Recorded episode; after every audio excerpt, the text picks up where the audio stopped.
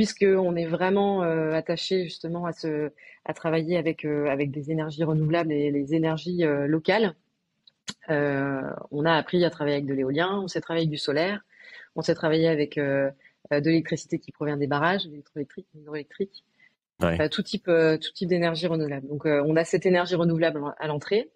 elle va nous amener de l'électricité. Cette électricité, elle va nous permettre de faire passer un courant électrique dans l'eau, de faire donc ce process, ce procédé d'électrolyse, qui va séparer, mmh. pardon, en deux la molécule d'eau. D'un côté l'hydrogène, de l'autre côté l'oxygène.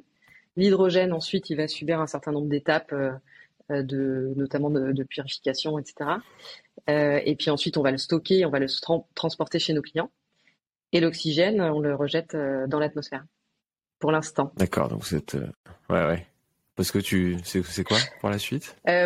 Pour la suite, et c'est vraiment l'ambition de, de Live depuis le départ. c'est dans un premier temps de déployer des usines de production d'hydrogène à terre qui vont répondre aux, besoins de, l'hydrogène, hein, qui sont de plus en mmh. plus importants et puis euh, d'avoir la possibilité aussi de produire de façon euh, massive en mer avec euh, des plateformes, des, des, plateformes de production d'hydrogène qui remplaceront à terme des, les plateformes pétrolières qu'on connaît.